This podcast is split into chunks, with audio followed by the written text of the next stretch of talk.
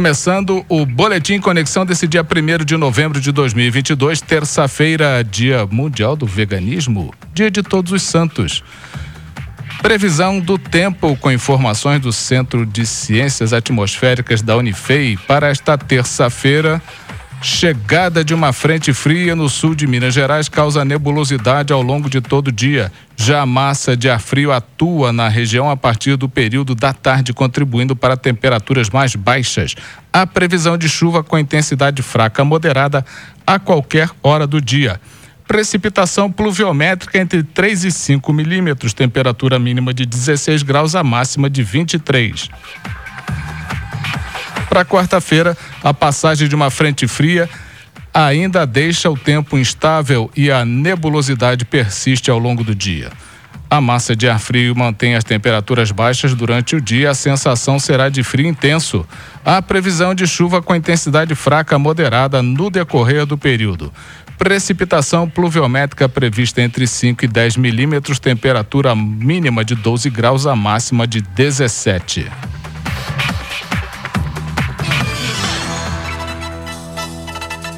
São notícias que estão no conexãoitajubá.com.br de hoje.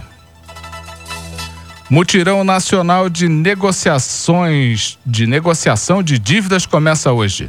Protestos de caminhoneiros atrapalham o trânsito em 20 estados. Sífilis. Números reforçam a importância da prevenção e tratamento da doença em Itajubá. Minas é o segundo estado mais procurado por turistas. Conheça os destinos favoritos.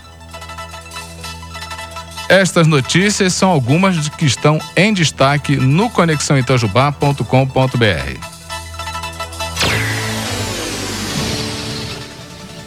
Vamos ao painel de empregos, a relação de vagas do Icine atualizada no dia 27. Lembrando que o Icine até amanhã estará com as portas fechadas, retornando na próxima quinta-feira.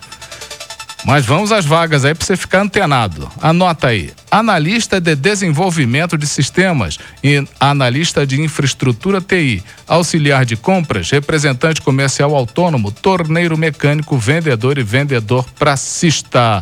Mais informações 359-98608245, repetindo 35 998608245. E também no painel de empregos você tem as oportunidades de emprego do ecossistema Itajubá Hardtech. Essas informações você encontra não só no painel de empregos, também no Instagram @incite.vagas e no site Inovai.org.br/vagas. Clica lá, boa sorte. Recados. Começou esta semana o Festival Internacional de Corais, o Ameridi. E hoje, a partir das 15h, no Teatro Municipal, um concurso aberto ao público na categoria Música Folclórica. E às 19h30 estarão se apresentando no Santuário Nossa Senhora da Agonia o Coral Vozes da Terra, aqui do Brasil, o Coral Vocal Feminino Chão de Minas, do Brasil, e o Coral da Câmara Municipal. Esse evento vai até o sábado, com várias apresentações acontecendo em diversos pontos da cidade. Tá beleza?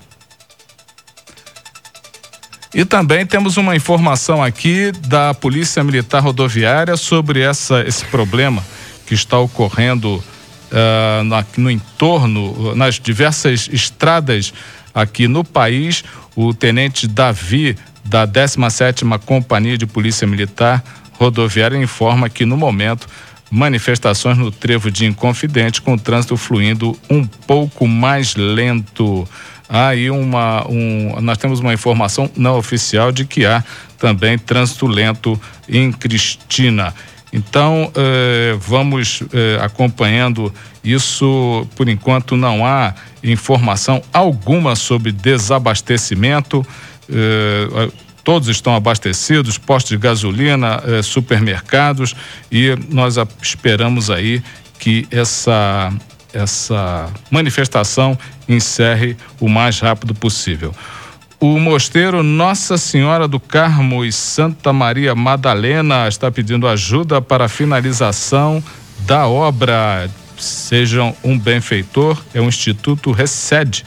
Então as pessoas podem colaborar através do Pix no 02779-337/2000, -/55, ou pode entrar em contato pelo telefone 359-8452-4784. Está rolando aí uma ação entre amigos e você pode ajudar as irmãs do Mosteiro de Nossa Senhora do Carmo e Santa Maria Madalena.